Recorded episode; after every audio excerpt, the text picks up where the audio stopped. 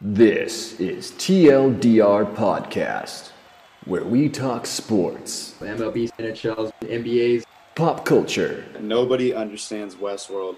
and more. top 10 alcoholic beverages. With your hosts, Alex, Yeah, boy. Eric, Yo! James, The San Francisco 49ers, best team in the league. Traded, Right oh, to the- sit down, bud. and Tyler, Oh, damn. Where we do the research and trash talking for you. What kind of cockamamie bullshit is Adam Silver thinking? they're playing super hot right now, and they're It's they're not gonna- finishing. It's the middle of the season. Oh, I understand that, but I'm saying that they're they're moving towards that. Welcome to TLDR Podcast, presented by Anchor.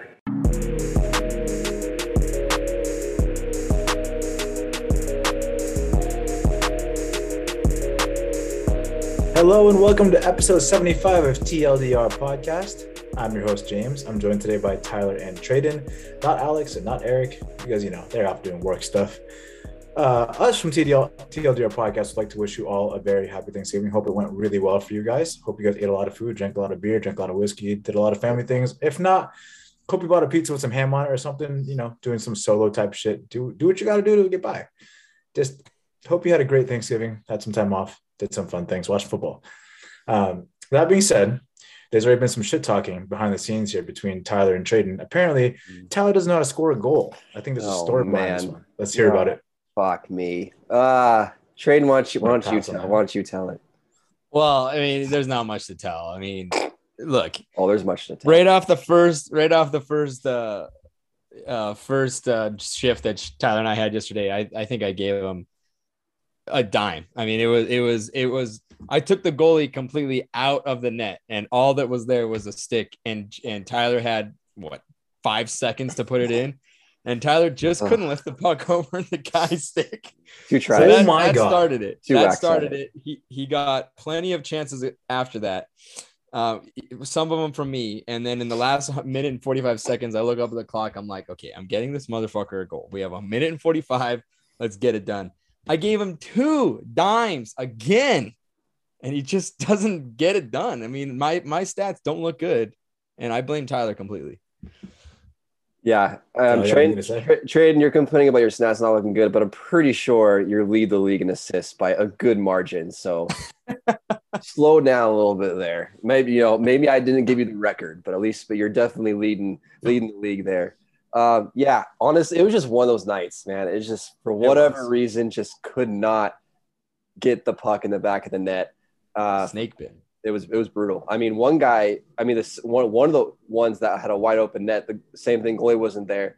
I backhanded it, and somehow one of the players, his stick just happened to be in the right perfect spot. Skinny little like two inch stick happened to be in the exact spot of the two, of the two inch puck. Uh, just one of those. It is one of those games you just can't buy a goal. But the important thing Snake is, bitten that day, baby. yes, the important thing is our team won. So at the end of the day, got the dub. But yeah, it was it was a pretty embarrassing rough night on my end for sure. Yeah. Um, that's like, that stops like a four game skid, right? You guys were terrible for a little bit there. Yeah, we had a little bit of a skid. We actually won two in a row now. Um, but to be, I mean, my teammates hate me because I don't shoot. I only pass. Like I'll go on a breakaway, go around the net just so I can pass to someone. I, I really don't know what. I just don't like to shoot. Don't like to score. I guess I just like to set people up. I mean, that's what you that's hear- better you're here first. yeah. Tradon, Tradon doesn't like to score at all. That's weird in any sport, any capacity whatsoever, especially basketball. He's out there shooting. He's missing on purpose. I hope. Otherwise, it's very embarrassing for you to play basketball. No, no, that that I try to score and they're just I'm just that bad. and uh, if you guys hear Tyler sniffling over there, he does not have COVID. He has tuberculosis. Um, moving on. Oh, nice. Nice, yeah. I don't know what's worse. Is it worse though? Is it? I Are you sure? know. Are you a medical professional? Because Well, you're not their well- trainer, so therefore you suck. Both of those are worse than what I actually have. he just has a cold. Yeah. Starting off really strong here, everybody. Hope you guys are enjoying it so far. We're going to start off and just go to our first segment of the day, and it's going to be Tradon talking about his O puck moments. Tradon, it's all you, man. Oh shit! Holy puck! We got a lot. To, we have actually a lot to talk about. I actually had two. I, I actually am upset because I gave you guys two topics to get to research on. I think it was like Saturday, maybe uh, maybe early Sunday, and there's a shit ton of shit that happened Sunday that I'd much rather talk about. So I just want to kind of throw it out there. Um, we we actually ended the podcast yesterday with with me talking about we talked about the Montreal Canadiens, um, and we talked about the GM, and Marc Bergevin, the GM of the Canadiens since 2012, is out. They they fired him yesterday, or it might have been Saturday, um, and they replaced. Well, they haven't replaced the GM, but they have replaced the uh, president of hockey ops with former GM of the Rangers, Jeff Gorton, who, in my opinion, was very tragically fired and unfairly fired uh, from that job last year, um, based on a bunch of you know circumstances that I have issues with. I have issues with um, most of the New York teams simply because of the ownership structure. Um, Dolan, you're a fucking idiot, and I think you have a lot to to answer for. And I really hope the Canadiens come in and make you look like shit down the road. Um, so I, I am just going to quickly talk about this. Uh, Marc Bergevin is out after you know a long stretch with the Canadiens. To, to be honest, I think it was just kind of his time. Um, I'm I you know I, I, have said some ill things about him, but when you look back at his uh at, at his accomplishments with the Canadiens, he's he's actually he's actually done fairly well. Um, you know he, he he made some pretty good trades. He he made Edmonton look like a looked like a um, garbage uh, organization when he traded for Jeff Petry, who we thought was nothing, and he turned into something that was huge. Um, he managed to to to snab to nag uh, nab Nick Suzuki in a trade um, with Vegas um, that sent Max, Max Pacioretty all the way to to Vegas. Um, he did have some stumbles. I mean, this this is a guy that um, that you know had a terrible offseason. I think that that's a big reason why that um, this kind of happened. Um, he they selected Logan Mailloux, who was going through a bunch of his own personal issues that he even asked not to be drafted, and he was drafted. And then he made some cra- you know some crazy moves like trading PK Subban for Shea Weber, which at the time back in which this was like in 2015, um, or I'm sorry 2016, it was it, it was bonkers. Like everyone thought that that was absolutely crazy. Turns out that he's the genius. PK Subban is a shadow of his former self, and Shea Weber turned into the leader that that that team needed, at least until he got hurt. Um, so you know, it's it's interesting. Um, uh, it's turning the page over in uh, over in Montreal. James, do you have any, any quick thoughts about it? You're the one that actually pointed out to me. I didn't read it until uh, until you pointed it out. I'm the new hockey guy now. Step aside. Clearly, uh, this is good for the Canadiens. It's something that needed to be done um, because this organization right now is going nowhere. You've seen it from the start of this season, from all the turmoil that happened in the offseason that you so valiantly pointed out with the Logan Mailloux thing. He should have never never been drafted. And the fact that he was points to the fact that there was some sort of chaos or some sort of agitation in the front office that should be addressed. And that just got addressed when they swept pretty much everybody out and they're starting anew. And honestly, this should have happened at the same time that they fired their coach, because why not just start with a clean slate with everybody? But they fired their coach, kept the GM, hired an interim coach, then hired that interim coach full on, and then now they're firing their GM. And it's going to be tough because now this new GM is going to come in this upcoming season, and he's going to want a new coach. He's going to want somebody that works hand in hand with him. And so everything that the Canadiens have worked for right now is going to go away. And that's tough to say to hear but a team that was just in the Stanley Cup last season. That they've come this far down the road to be just let's just restart. Let's just quit the game and restart real fast. That's that's tough to hear. But it is what it is. And I feel the most I feel the worst for Carey Price. I mean, he's not back yet, but he's still the heart and soul of this team. And he's going to be back eventually this season. And what is he going to be playing for? Right now, like he doesn't have the backing of anybody really because it's a completely new front office and this coach has only really known him for like two years, it's going to be it's tough to play for somebody like that. But it needed to happen, and the sooner you rip the bandit off, the better. Yeah, uh, I, I, I tend to agree. Um, I think I'll be honest with you. I think Marc Bergevin has a place in this league. I mean, he's not he's not going to be he's not he's not going to be without a job for a while, for very long. I mean, there there are plenty of options out there. Um, I, I think with his he actually has a bright mind and he really knows the game. I think that just the pressure of Montreal gets to you. I mean, you saw it. You saw it in his in his um, interviews and everything. And I think that he's just going to want something that's a little more laid back. James, I look at your team and I think that that's a great great opportunity for him. Um, this is a this is this is a guy who had who brought up Nick Suzuki. He brought up uh, Kotkaniemi, Christian Dvorak. These are guys that you know turned out to be very very solid hockey players. He's helped you know he he helped build a team that actually was made it to the Stanley Cup final last year. Um, you know, thanks to Carey Price quite a bit, but still, nonetheless, these are good players. and it's to be a, it's to be an opportunity where you know Anaheim is a lot more laid back. Um, I look at Anaheim, I look at even Arizona, I look at all these other options that I think that he can make his mark here in the NHL still. But then I look at who they who they brought in, bringing in Jeff Gorton as the president of hockey ops, knowing this is going to be a two headed beast between a president and a and a GM. I think it was absolutely perfect because now you can shove it in my face and say, "Hey, now we need a bilingual GM." Because you know, I do I do appreciate the fact that you're in French Canada and you do need to uh, you do need to be able to speak to your to your fans. And I think the GM now with with Jeff Gorton kind of being the main guy, being the being the boss of the GM, I think will give the even it's probably going to be a GM who's never who's never been in the in the spot before a chance to um you know be be the guy, be the liaison between the fan base and the team, and um, and usher this team into into what we expect of the Canadiens. This is a story franchise, and they and they need someone like that. Jeff Gorton, I'm glad that you got to get this opportunity. Uh, moving uh, moving on, um, some other things that happened. We saw uh, Evander Kane go on waivers. Um, I don't think anybody's going to. That's a long up. time coming.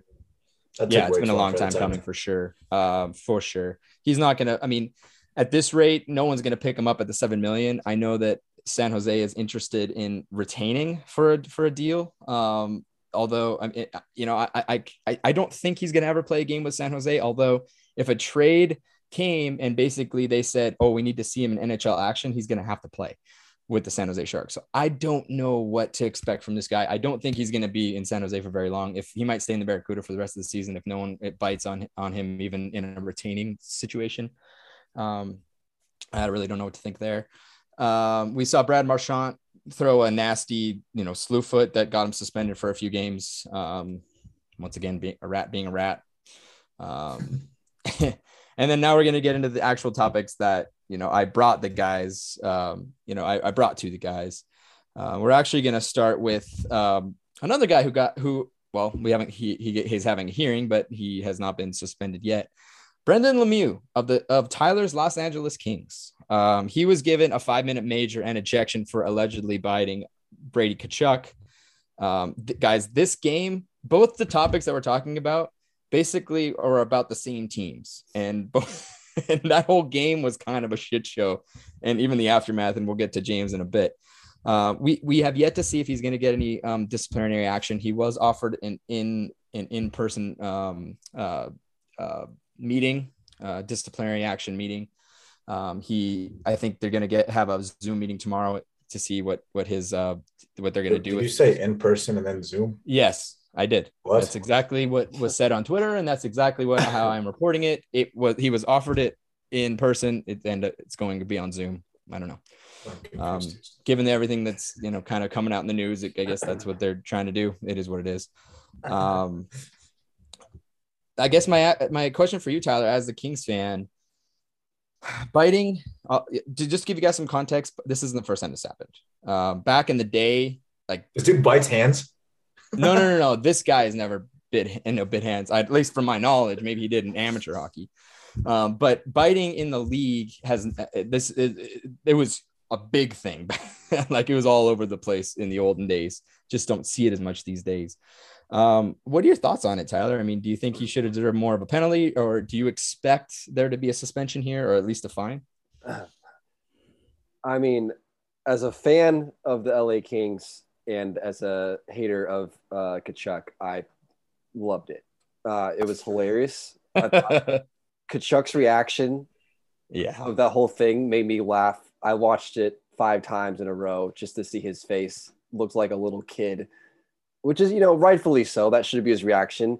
And also, I think that Lemieux should have gotten the major, and he probably will and should get suspended for doing that. Like, you definitely shouldn't be biting people. That's just childish behavior. You should not be doing that. But just given the circumstances and given the, the, the history that Tkachuk has with the Kings, and I don't know what Lemieux and Tkachuk have personally, um, but Lemieux is one of my new favorite Kings now. I mean, that's just it's fantastic. Um, I mean, if you watch the video, they replayed it in so many different angles, and it's such an interest. You don't really, it's not an obvious bite. It's kind of hard to really tell.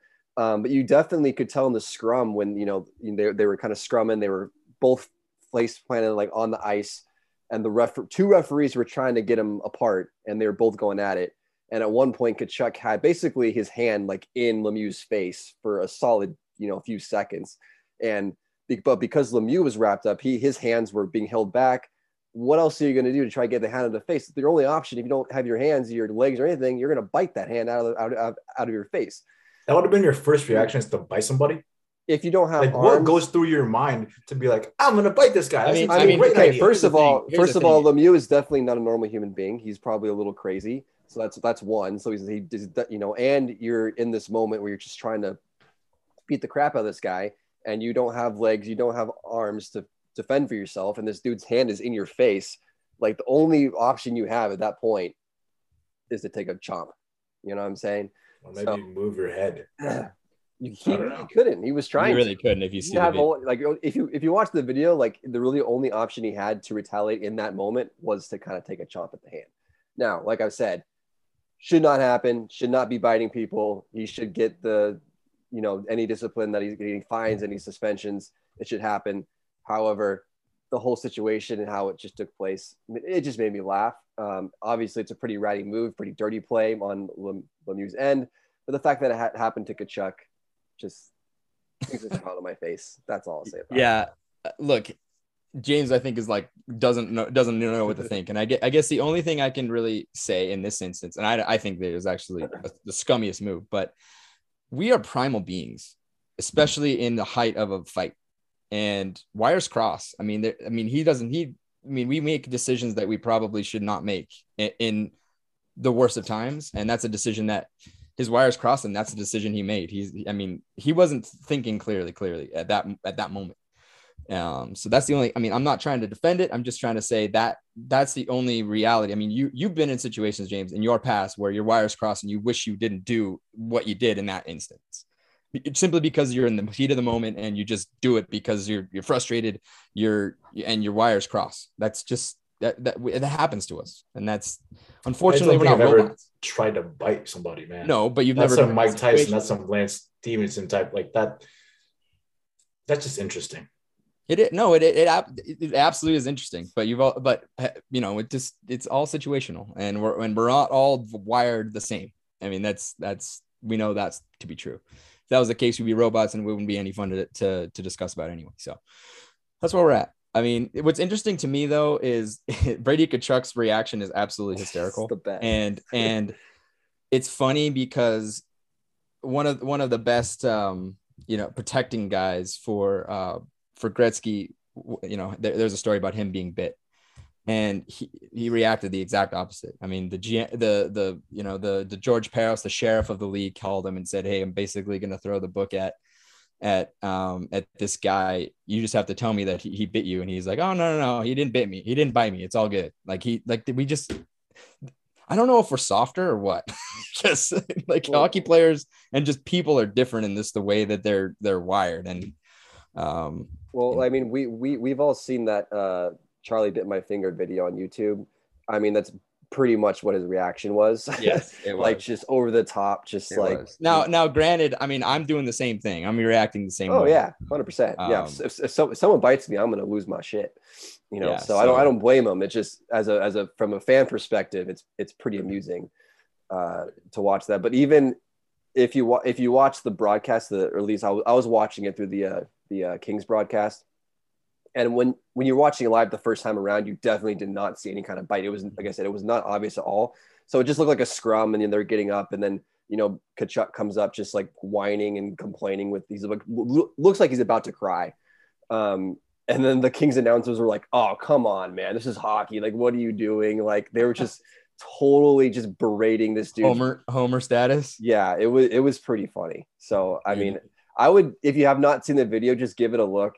Um, it's just it's just amusing, just the whole reactions and the whole situation is, is pretty It- interesting. it was quite the weekend um between that and and did you guys see Artemi Panarin throw the glove at fucking Brad Marchand on the bench Yeah, he reached over and just like threw his glove at him.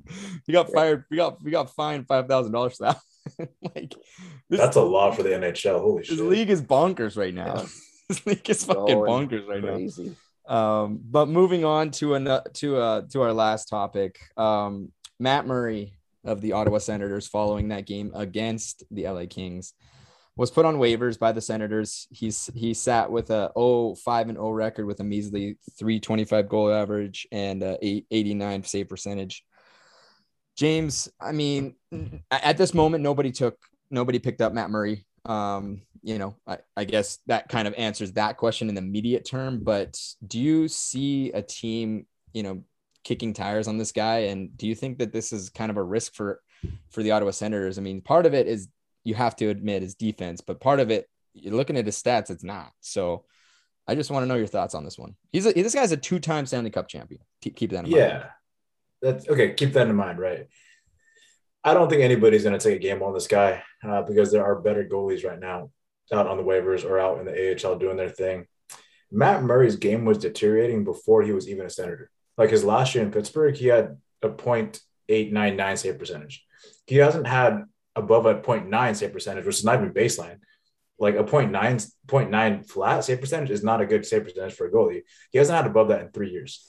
He's been struggling for a very long time. And you can't say it's because of the Senators, because his play was deteriorating as a Penguin. Like ever since he won a second Stanley Cup, it was like a steady decrease in production. And he just doesn't look like a serviceable goaltender at this point in time. And I don't know if he ever will be. It could be mental. It could be like maybe a slumping, but can you call it a slump if it's been three years? four years? I don't think you can. I think at this point, it's not traits and it's a part of him. He maybe will get a job as like at the very end of the year for a Stanley Cup contender to be like the fourth guy on the roster, or maybe just some guy that comes in there and shares knowledge on how to win because he's won twice. But you can't put him on the ice. He's a liability. He's gonna hurt somebody. He's gonna hurt himself at this point.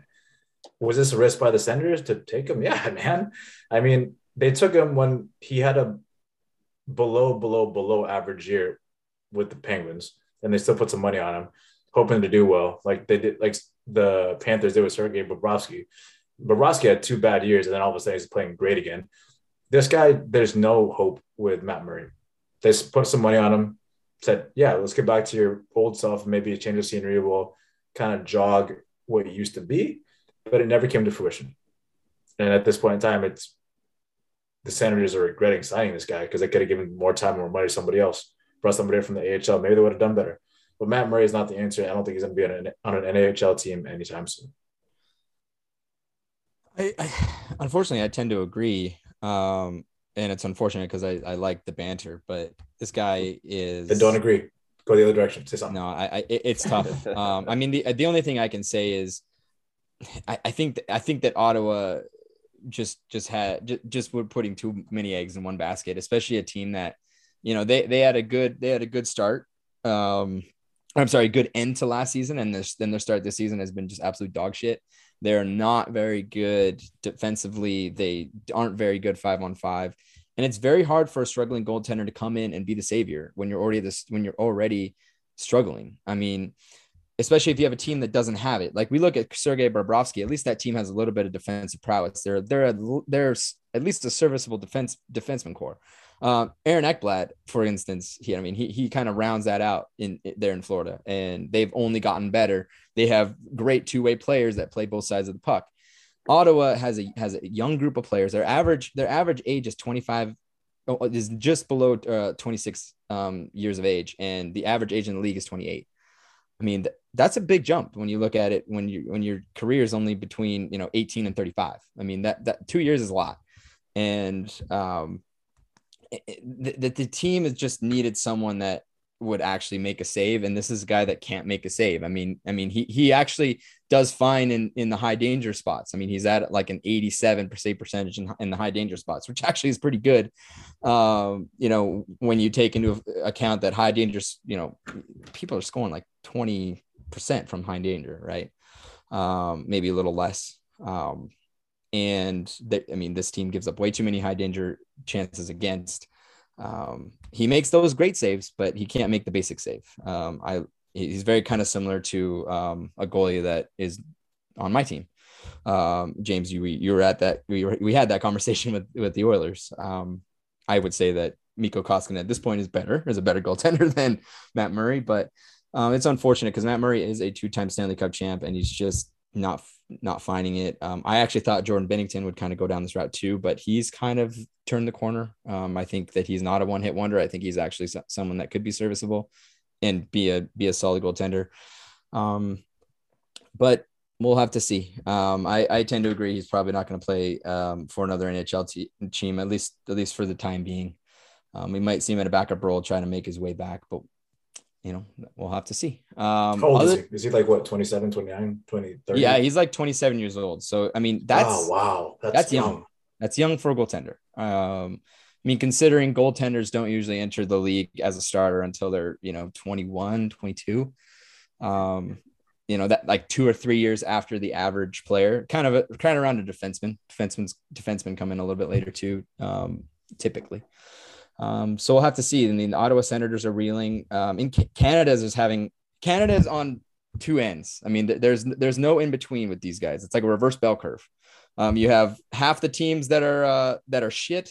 I mean, we have Vancouver's um, very close to doing what Montreal did. Montreal is reeling, Ottawa's reeling, and then the other four are just looking stellar. Um, Winnipeg looks stellar, Calgary looks stellar, um, Edmonton looks amazing. T- Toronto turned it around and looked fantastic. So Canada is just kind of in a weird situation here. Uh, I, I w- I'm sure they wish that it was a little bit, you know, narrower, but alas, it's not. Um, but hey, that's all I got this week, guys. Um, unless you guys found any fun news that that I missed, I think I think we kind of captured it all. Um, that's all I got. Yeah, dude. I think you did a great job with that. Hope everybody listening enjoyed as well. Oh Puck Moments or Holy Puck Moments by Trade and Read. We're gonna take a quick break, but when we return, Tyler's gonna give us a talk about baseball and the Hall of Fame.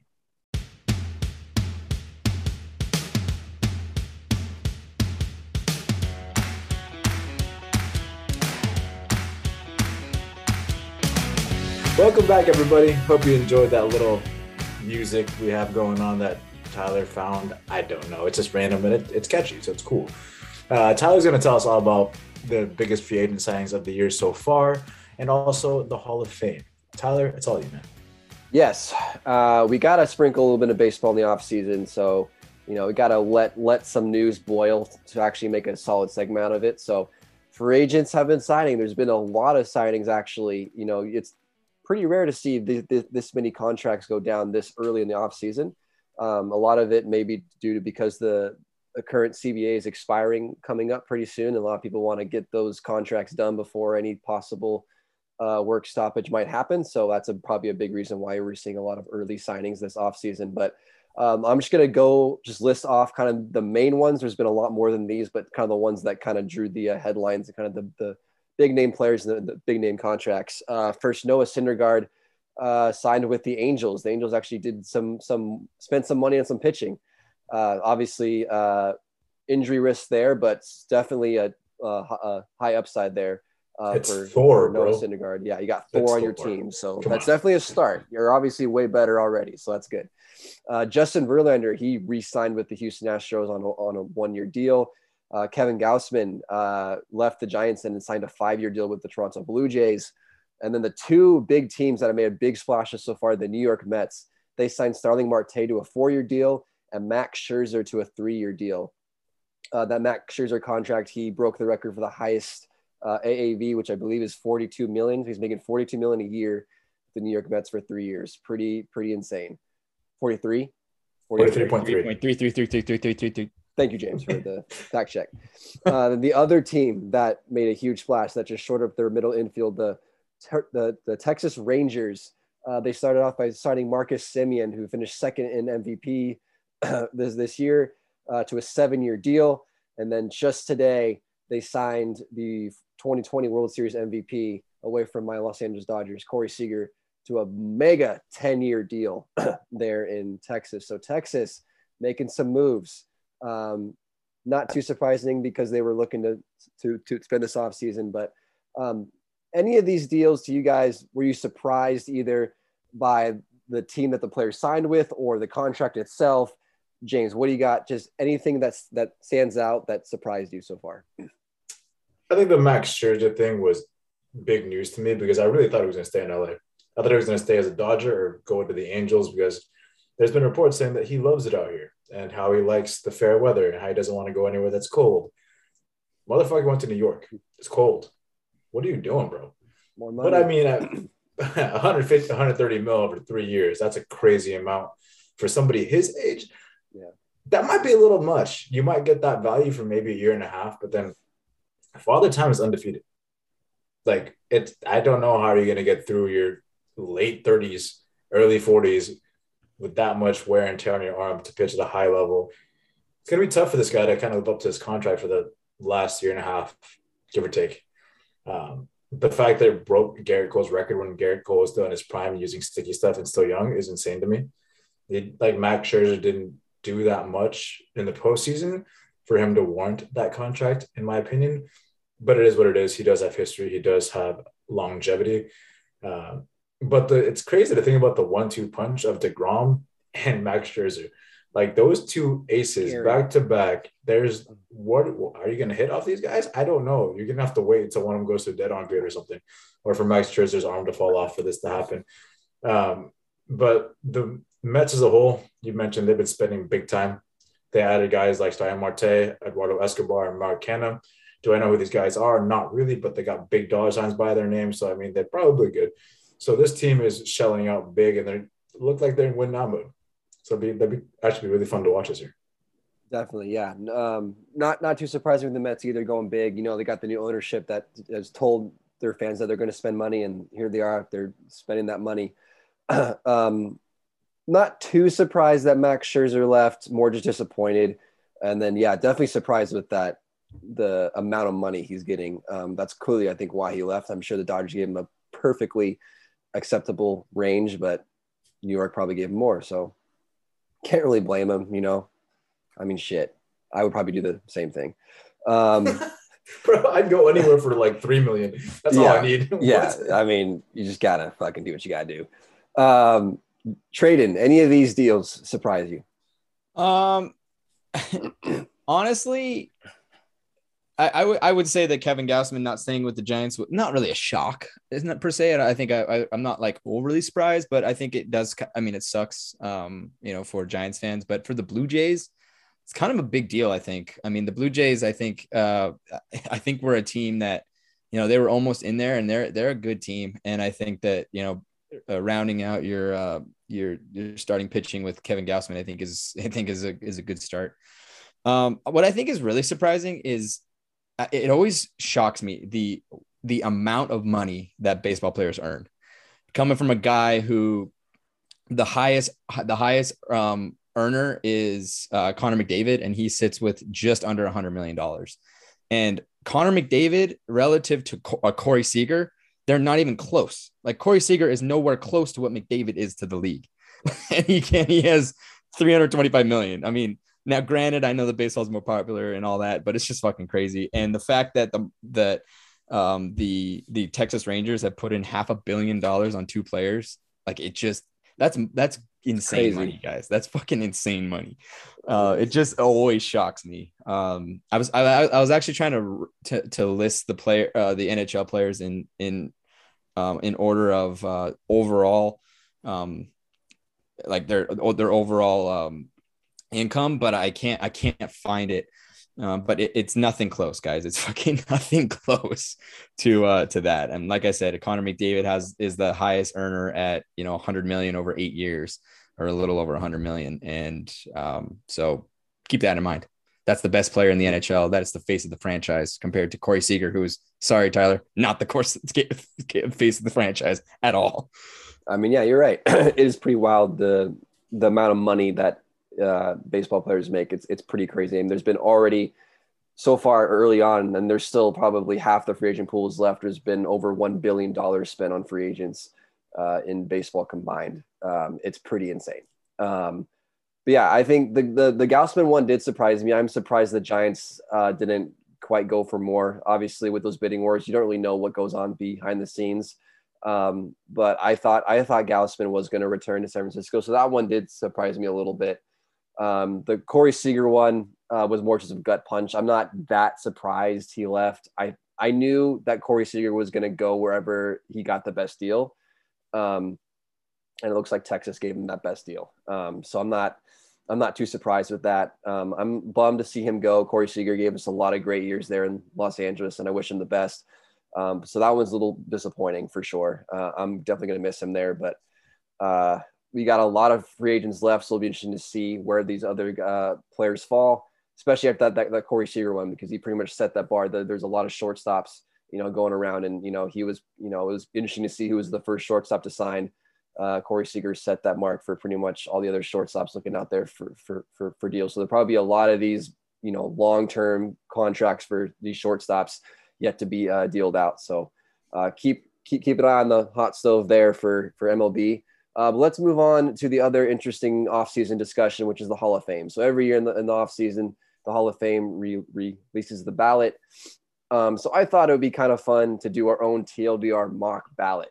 Um, and basically there's only three of us so it's a, a, little bit different.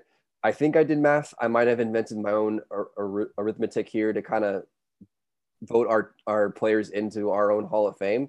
Um, but we did select two players out of the three of us to go in the hall of fame. So we'll delve into that a little bit more. But just you know how the hall of fame works there's a bunch of players on the ballot. Uh, each player has 10 years to be selected. You need 75% of the votes in order to get in I don't know exactly how many writers there are, but there's a lot of them. Um, so every writer, you know, writes in, you know, you know, who, who deserves to be in the Hall of Fame or what, and whatever percentage of pool of votes you get, uh, if you, as long as you get at least 75% of all those votes, you're in the Hall of Fame. Um, the interesting names that are on the Hall of Fame, they're in their 10th year. There's three of them, in my opinion. I mean, the, the big two are Barry Bonds and Roger Clemens.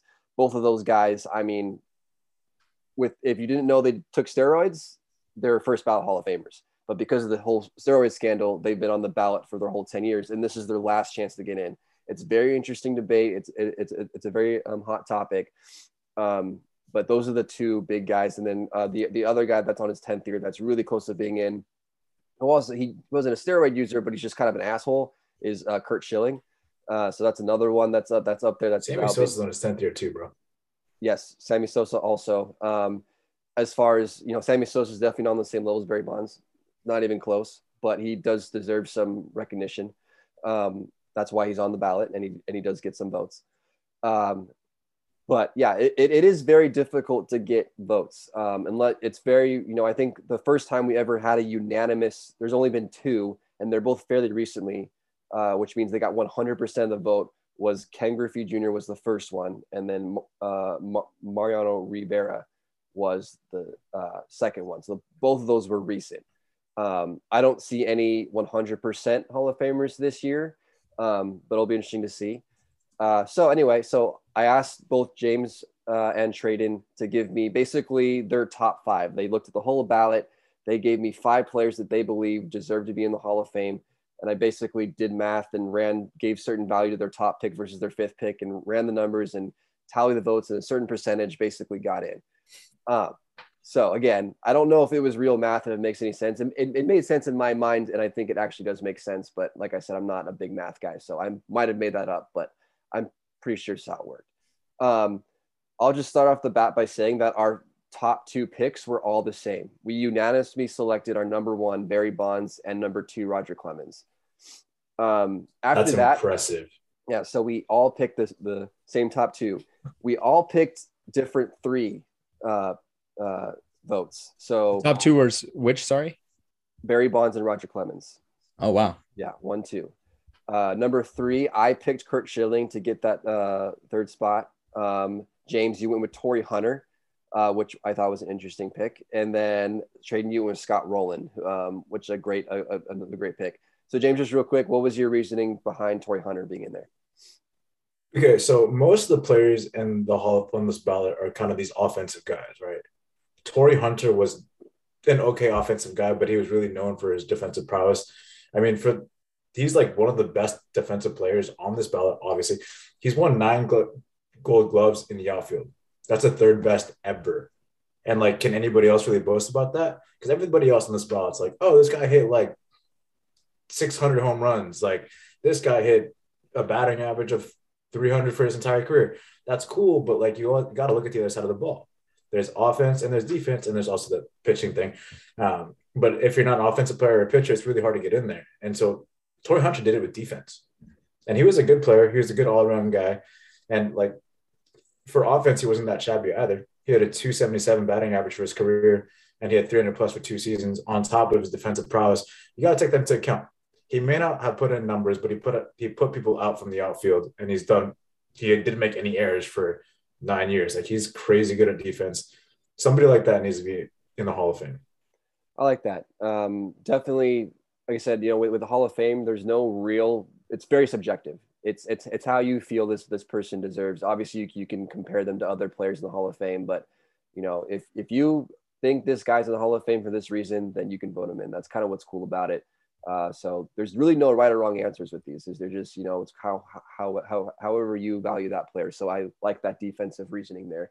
Uh, Tradon, you went with Scott Rolen as your number three. What was your reasoning behind that? Because I'm clearly the most gifted in baseball knowledge here. no, but ser- no, but seriously, um, I I, I, I think I, just, I just look at his war and compare, and you know, his win over repla- replacement, which is your big thing, Tyler. And after Curt Schilling, who I didn't have in there at third, simply because I just don't think he's going to get the call. I don't even, I think he doesn't even want be, to be part of the voting. So I, I gave him the, I gave him, I said, okay, you don't get my vote then, as if, as if I matter. But hey, um, it's not, he's not in there. Um, he has the best uh, win over um, win above replacement, but after you include your favorite player, A Rod. Um, but if we included him, then while well, he's going to the Hall of Fame this year. but, yeah, uh, but uh, I'd have to I, I, have to give it to Scott Rolen. He has a he, he was a he has huge slugging uh, slugging percentages. Um, OPS OPS numbers are are really fantastic. I think he's just an all around you know, great player in that respect. This is his fifth year, I believe. So um, we'll see if we'll see if he gets the 75%. Yeah, Scott, what's kind of fun about the Hall of Fame now that I've gotten to this age is like all these players I've, I've seen play at one time or another. So I actually have like an actual sense of like what they were. I know you guys probably aren't in that same boat, but for me, it's fun. So like I remember seeing Scott Rolen and I'm like, I remember watching that guy play and like he was, he was so freaking good. And it's crazy when you when you stack him against these other Hall of Famers, how he doesn't seem as good all of a sudden. When you really look at his career, like this dude was a stud. Um, Tyler, real fast before you continue, yeah. I know you have your third pick as well, but based off of who being Tradon picked, who would you pick? My guy or Tradon's guy? Oh man, that's a tough one. Um, you gotta do it for all of them because you're the baseball dude, so this yeah. is gonna happen every single time. So I think I'm gonna go with Scott Rolen this year. That's fucked up, man. Um, yes. I just I just like his all around, you know, and the time he's been on the ballot. Torii Hunter, though, you gave me a. I was a little kind of was like I, I saw it when you submitted. I was like that was interesting. I didn't even really think about Torii Hunter, but I liked your argument. Um, I think Torii Hunter is going to get more votes the longer he's on. I think he might be one of those guys that like just misses out on it. I don't see him ever making it, but I think he's definitely going to get some votes. I think he'll get over 50% at some point and be in the conversation. Um, but I do like your reasoning. I, I think defense should be valued at a higher level, especially with a guy like that who's one of the best, if not the best outfielders. Who, if if we talk if we talk the if we talk about baseball reference, which is where I got all my information from, he's ranked 15th. he's ranked 15th. He got 9.5% last year. Fifteenth of the Hall of Fame uh, of of the of the of they have like thirty guys in there. That includes all the guys that are going in for the first year, like your favorite player. Um, and he's ranked fifteenth. This is this will be his second year. Um, not trying to be a nerd or anything, but thank you, Baseball Reference, and pretty much every reference email or reference website out there because that's where I get a lot of my stuff for this podcast. It's a good, solid website to use. um, so yeah, so I, I, I went Curt Schilling uh, just because um, this dude's postseason um, presence was just unmatched by a lot of different pitchers. Um, and this dude was just consistently good for so long. And if you compare him to other Hall of Fame pitchers, he's right up there, if not better, than some of the Hall of Fame pitchers that are in the Hall of Fame. You can question his morals and his ethics as a person, as a human being outside of it, but as a as a pitcher, as a baseball player, this dude was one of the best to ever do it. I think he deserves to be in the Hall of Fame. Uh, so that's why I went with uh, Curt Schilling at three. And then to round up our uh, our four five spots, we actually had three players between the three of us of those four fives. They were all in just different positions. Um, so let me see. Uh, Tradon and James, you guys both put Sammy Sosa for your four spot. Oh hell yeah! So are you gonna pick Sammy Sosa or Sammy Sosa? Uh, I'm gonna go Sammy Sosa on this one. Yeah. All right, good, good call. Uh-huh. Good call. Um, so, so there's uh, uh, Sammy Sosa was there. Uh, let me see. I'm tr- okay. Then Tradon, you and I both had Manny Ramirez on our ballot. Um, I had him at my four. You had him at your five. And then James, you and I both had both had Big Poppy, David Ortiz in our fifth. Yeah. Um, yeah, I mean Big Poppy. Who, who, everyone loves Big Poppy. He, I don't know if he'll get in on his first year. I definitely think he'll be a Hall of Famer. Um, but he's just, you know, honestly, sometimes he's just such a great, lovable guy that I kind of forget how good of a player he was because I just love his personality. But then when you actually look at the stats and compare it, it's like, dude, this dude was so freaking good, you know, and and that's what makes it fun. But um, real quick, James, just to run out your your bottom two there, kind of why you picked those guys. Sammy Sosa, mainly because he is in his 10th and final year for voting this season. And you remember like one of the first episodes we had, you had us watch that one documentary on ESPN and it was Mark McGwire One versus. Sammy Sosa. That one. Mhm. I actually watched it. I did my homework. And I didn't really have any idea who Sammy Sosa really was because I'm not a big baseball guy. Um, but the watching that, I was like, damn, he was one of the most influential person, people, athletes of his time. Uh, being where he's from Cuba, I believe, and he's he brought a lot of influence and brought baseball more into Cubans' eyes because of what he did. Hmm. And it's really fun to see what he like how he changed the perspective on baseball in different cultures. And on top of that, he just he was a good all-around home run hitter. I don't want to say hitter as a whole because his batting average wasn't the best. He's had a lot of down years with his batting average, but when it comes to home runs, the dude mashed the ball. He's ninth all time in home runs overall, and he's he came close to beating Barry Bonds' record uh, for a single season home run, but he lost to Mark McGwire that one year. I think it was 98. Uh, but the fact of the matter is, he was in contention, and he was he brought a lot of people to baseball because of what he and Mark McGwire did. If it wasn't for them making headlines, I don't think there'd be just as many people watching baseball now. But that one year where him and Mark McGwire went off, and Sammy Sosa was right neck and neck from a different culture, I think it spoke volumes to who he was and how good of a baseball player he was. And when it comes to voting, like you said, it's not really about stats; it's how much you like a person. And here it is, man. Like he was very influential for his time and brought a lot of people to baseball. Yeah, I love that reasoning. Uh, just for you know, Sammy Sosa, you you, you talk about the uh, influential part of it. You know, I grew up in a diehard Dodger fan my entire life, but my favorite player when I was a kid was Sammy Sosa. He was my favorite player. Never, he never played a he never had a single at at, at, at bat for the Dodgers, but Sammy Sosa was my favorite. Um, he was just so much fun to watch. Um, so I definitely I wanted to give him a nod on this ballot, but he just didn't quite make make make the cut for me. Um, Tradon, you had uh, Manny on your on your bottom two. I also had Manny uh, in, in in my fourth spot. He's one of those guys too that I think people forget how good this guy actually was. He was also linked to steroids use in his career and has a lot of kind of you know different things going on. Um, but man, this dude could rake. You know whether it was steroids or not, he was one of the best hitters of his generation. Um, is that kind of why you went with Manny there, or was it another another reason? Um, actually, first of all, uh, are we going to talk about the our fifth picks too? Yeah. Okay, good. um, good. Um, because I, I had I have something to say about Sam Sosa. Anyway, um, Manny Ramirez. Be, do you guys want to know the honest truth? Is I actually know his name. Like His name is that- Manny. No, I, I I recognize his name. Oh, Oh, That's got why I it. I don't. I, I look at all the other lists of names and I'm like, I don't know who the fuck you are, but I know Oh, Manny man. Ramirez. I So, mean that says hey, something. that, that does say something, right? This is a guy that doesn't know fo- a shit about baseball, and and I, you know, I know the name. Um, he Yeah. had and and after Scott Rolen, when you're looking at the at the list of of win above replacement, he has the next best WAR. I mean, that's just Oh how it God. works. This is just a big stat guy over here. that's just all how it fucking WAR. works. I mean, I I That's know the it name. goes. I know the guy.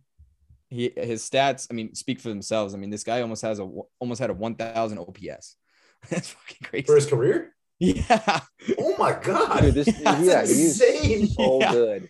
Yeah. Oh so. He was I so mean, like a point nine fucking nine good. six, and I mean Barry Bonds had a had a um over one thousand, which is like obscene. but he had a 996. That's Steroids. Yeah. huge. I mean, yeah, Um, you could blame it on that. Either way, the dude raked. That's, that's where I that's where I get off with Manny Ramirez. yeah. Um, what did you have? What did you? What was your take on uh, Sammy Sosa? Yes. Okay. He was a huge pick in backyard baseball, baby. If you picked him, you were getting a fucking team, baby. That guy knows how to hit. So Dude. that's that's where, and again, it's a guy I know um, because he rounded out my freaking backyard baseball team, baby. Let's go. Hell yeah, backyard baseball, dude. The only Uh, active player that still knows backyard baseball, Albert Pujols. He's the Albert last, Pujols. he's the last guy. You know, I mean, he. We'll see what don't, happens. hey, don't forget about Pablo, dude. My boy Pablo's out there raking. Yeah, Pablo's out there Yeah, somewhere. Pablo's You- always you- he know he's he's in every ball player some at some point. You know what I mean? His his his uh, spirit lives in each and every single one of them.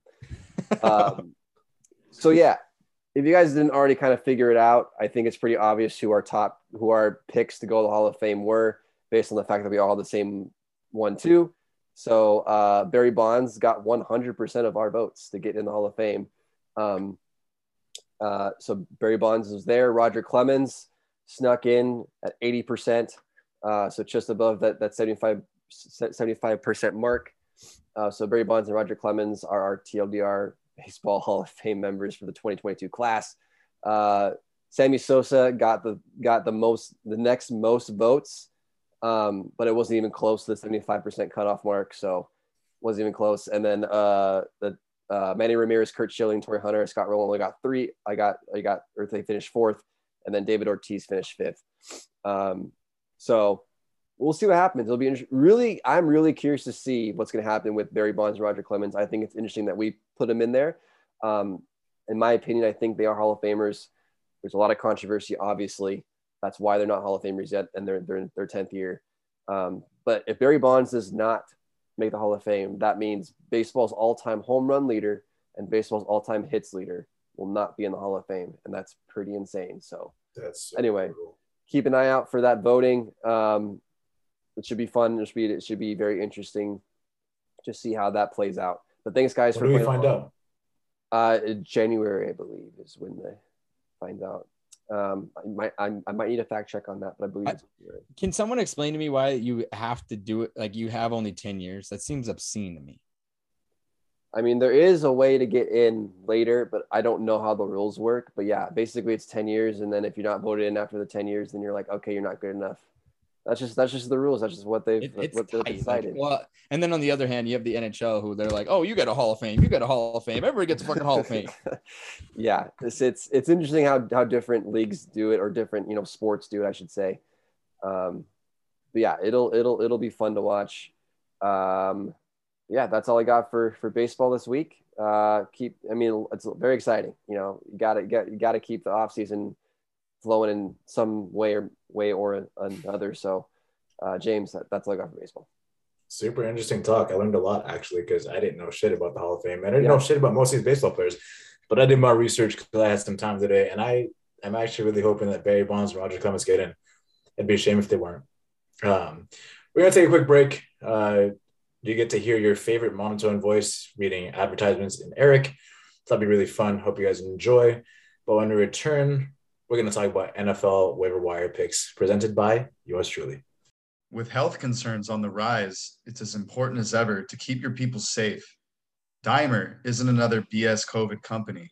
They've been developing their tech to kill germs and save lives since 2014. Dimer's original UVC products have won them partnerships with some of the best technology companies in the country and earned them a spot on Time Magazine's Best Inventions of 2020. Dimer started out disinfecting airplanes. Now they're in hospitals, athletic facilities, hotels, classrooms, basically anywhere people might have been sick. When it comes to keeping your players, employees, guests, and customers in your facility safe, trust Dimer. For TLDR listeners, they are offering free disinfection as a service in select areas. So that means they will come disinfect your facility for free. You can take them up on this offer by visiting dimeruv.com and at dimeruv on social media. Use code TLDR for your first disinfection as a service appointment for free. That's Dimer, like diner with an M, as in Mike Trout. Ever heard of him? Kill more germs, prevent more infections, save more lives. D I M E R U V dot com.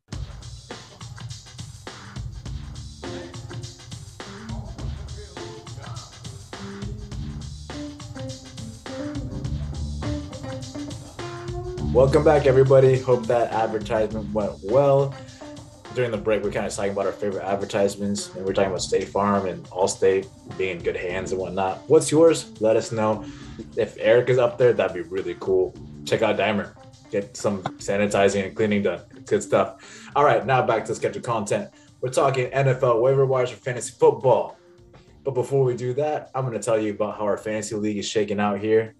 Um, I beat Tradon by about 20 points, and now I'm in sole possession of first place. I'm nine and three. Congratulations, you made it to the playoffs. I sure. did make it to the playoffs. I clinched the first spot.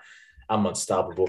Tradon is sitting pretty at eight and four. Tyler lost, I believe. Yes, Tyler lost. He goes to five and seven. Eric lost again. And uh, Eric, I'm sorry, buddy. He actually, I met up with him on Saturday. We had some beers. He asked me to make his lineup for him, and I did. Oh. I thought I did a good job.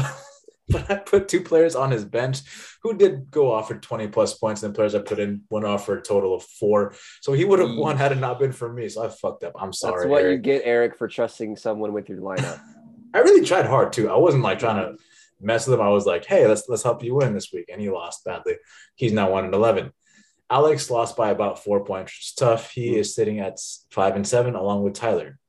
So me and Tradon going to the playoffs. I believe. James, let me just real quick. Your points yeah. for is yeah. so far ahead of us. Mm-hmm. What is it's it? Stupid. Well, this is before to this week. You have 1,563 points. The next best is me at 1,374 points. you have 190, and now you have a now you have a. I think you got a, what another 40 points ahead of me or 20 points 20. ahead of me. So that you're even widening the gap. It's fucking crazy, man. Yeah, man. I, I drafted well. What can I say? Really Thank you to all those who helped me draft on draft night. Y'all did well. Um, teams on by, this, especially the person who told me to take Joe Mixon because uh, that helped me out a bunch. Tradon told me not to take him, but he's like the fifth rated running back. So that's great. Teams on by this week. Carolina Panthers. So Cam Newton's going bye bye after he went bye bye. Cleveland Browns, Tradon's favorite team. Uh, uh, they have the Panthers again. That's wrong. So I don't know who's the f- third team. And the Titans. So I messed up somewhere. You can do the research. There's a fourth team on by. I don't remember who it is. Starting off strong at quarterback, we got Mac Jones from the New England Patriots. We got to give Tradon credit for this because he did pick it last week. He is rostered in 20% of leagues. He put up 21.5 points this last week, uh, 32 completions on 32, 23 completions on 32 attempts for 310 yards and two touchdowns. He also added two rushes for 11 yards. The cool thing about this is that Mac Jones finally looks comfortable in an NFL offense, and he's showing really great rapport with former Fortnite's wide receiver and now Pages wide receiver Kendrick Bourne. His touchdown um, interception ratio is 16 to 8, which is really good for a rookie. Uh, he now has some pass catching running backs who do really well, like Rhamondre Stevenson even Damien Harris can catch out the backfield. And it's a great safety off for a rookie QB who's still trying to learn the offense, but he's getting more comfortable as time goes on. Next week, they got the Buffalo Bills. And honestly, this should be a pretty high scoring affair given the fact that Josh Allen and that Buffalo Bills offense is explosive. And so naturally, the New England Patriots will have to match that. Tyler, what do you think about Mac Jones?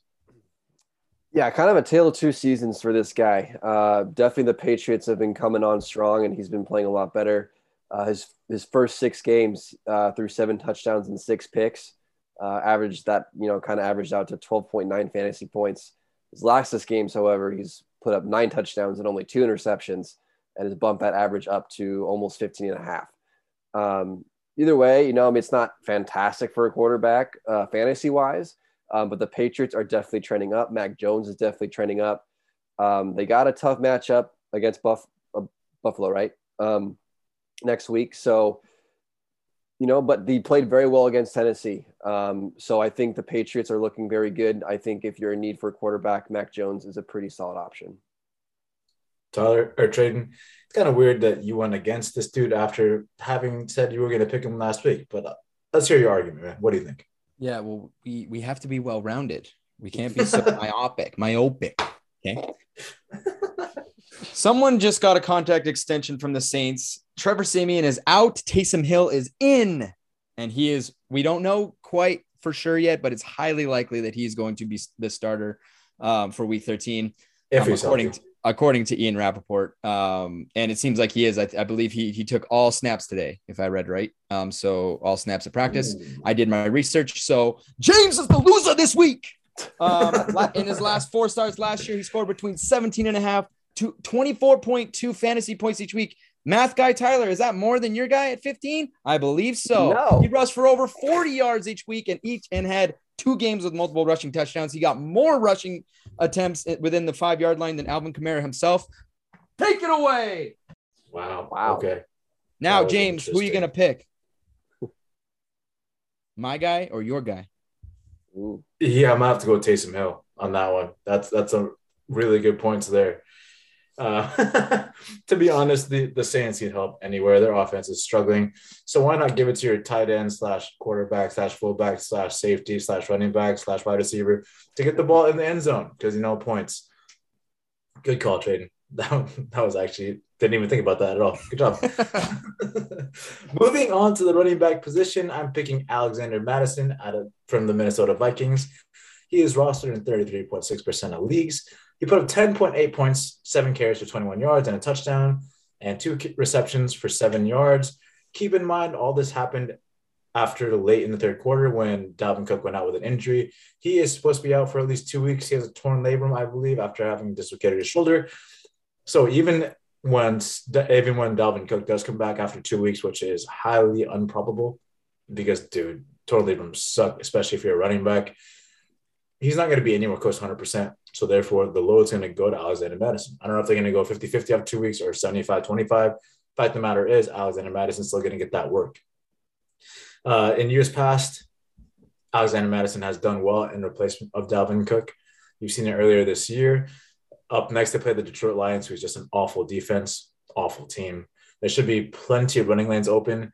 And like I had mentioned, when Alexander Mattison has stepped in for Dalvin Cook in the past, he's done well. This happened earlier this season when they played against the Lions, and Alexander Mattison had 113 rushing yards and 40 yards receiving and a touchdown for 26.3 points in fantasy. So if he was ever going to repeat this or do it again, because now the Vikings are in a must-win scenario to be in the playoffs, this is the guy you want. Tradon, what do you think?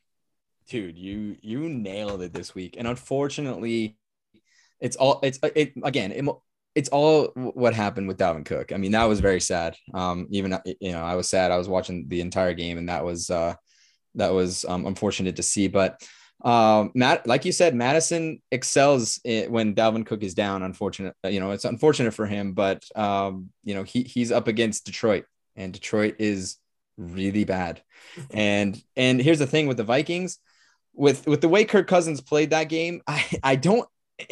He's not the best quarterback, and he does rely on a running game. And Dalvin, and that's why Dalvin Cook did so well. He, he gets a lot of opportunities, lost a lot of um, um, a lot of uh, attempts, and Alex Alexander Mattison is going to fit right in. He did it within the towards the end of that game. There, he got ten points on, I believe, seven rushes uh, for a touchdown as well. Like this guy, this guy is slated for at least 15 to 20 points, I think. And unfortunately, someone else picked him up in our fantasy um, waiver wire, and I'm pissed. So Oh well.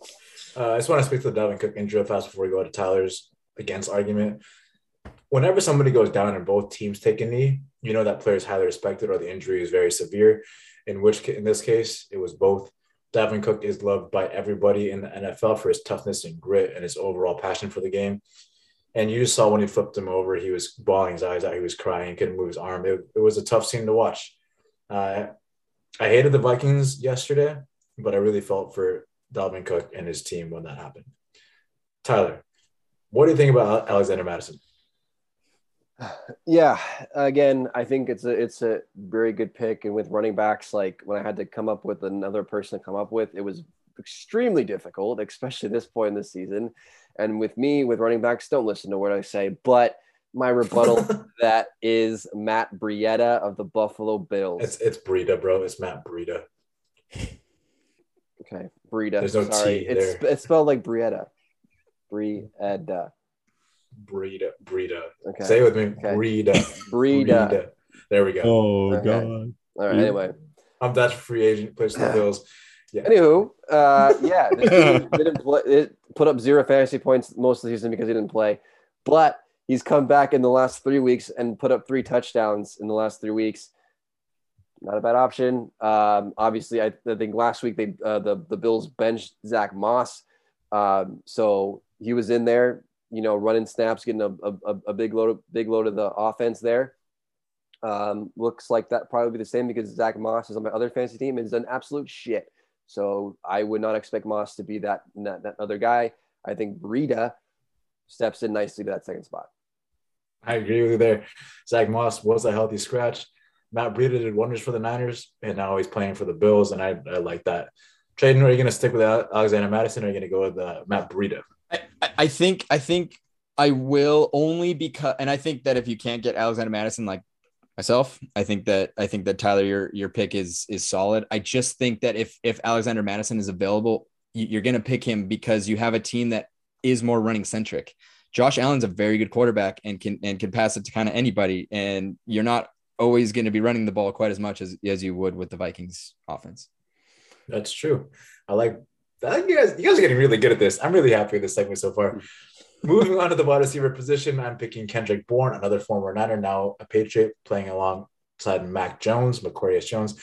He's owned in 15.2% of leagues. He put up 23.1 points last game, five receptions on six targets for 61 yards and two touchdowns. One of them was very acrobatic he is really coming into his own, and I'd love to watch this guy play because I've seen him when he was the Niners. He was undrafted. He was coming in there trying to earn a spot, worked his way up the depth chart, signed for a large contract, something that he never probably expected before, and he's learning how to be a good wide receiver and lead his own team. He was good with the Niners. He's even better with the Patriots. He has a trust of Mac Jones, which you have seen. It's ridiculous. He has 20 plus points in two of the last three games. He's second on the team for touchdown receptions to Hunter Henry, who is a tight end. That speaks volumes in this kind of offense. Up next, like I mentioned earlier, these Patriots play the Bills, who on paper look like they have a good secondary and who, like this season, their secondary looks great in terms of pass numbers. But you got to take into account that their star cornerback, Tre'Davious White, just tore his ACL.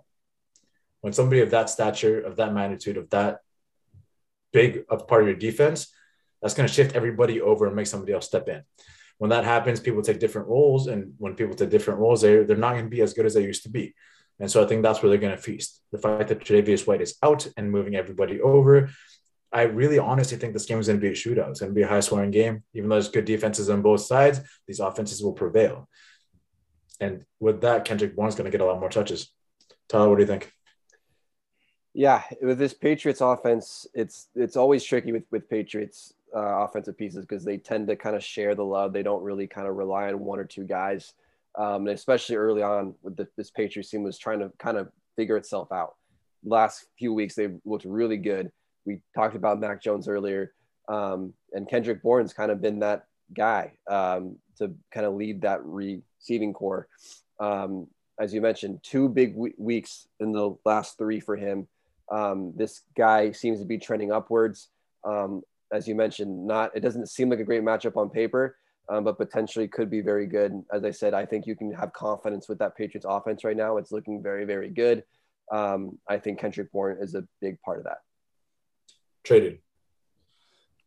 Well, I mean, to me, Kendrick Bourne is a is a little bit of a boomer bust, but that's kind of where we're at with the with the waiver wire picks. And I'm and the guy I'm gonna pick that I'm gonna pick um, as an option, I think, is the same type of situation. Um, it's a guy that actually is wide receiver three on his team, um, but he only trailed Cooper Kupp and Odell Beckham in terms of uh, in terms of targets, and that is Van Jefferson, who each saw ten, and he has seen at least six uh, six targets in the last uh, well since week seven, and he just got nine in this last game. Here's the thing about Jefferson is he's becoming a huge part of the Rams offense. He's playing 98% of the snaps and he's a big time player. Like like this is a guy that Matt Stafford and Matt Stafford is a lot better than Jared Goff. He's able to get the long ball. He's able to, and he's able to get it there. He's very accurate.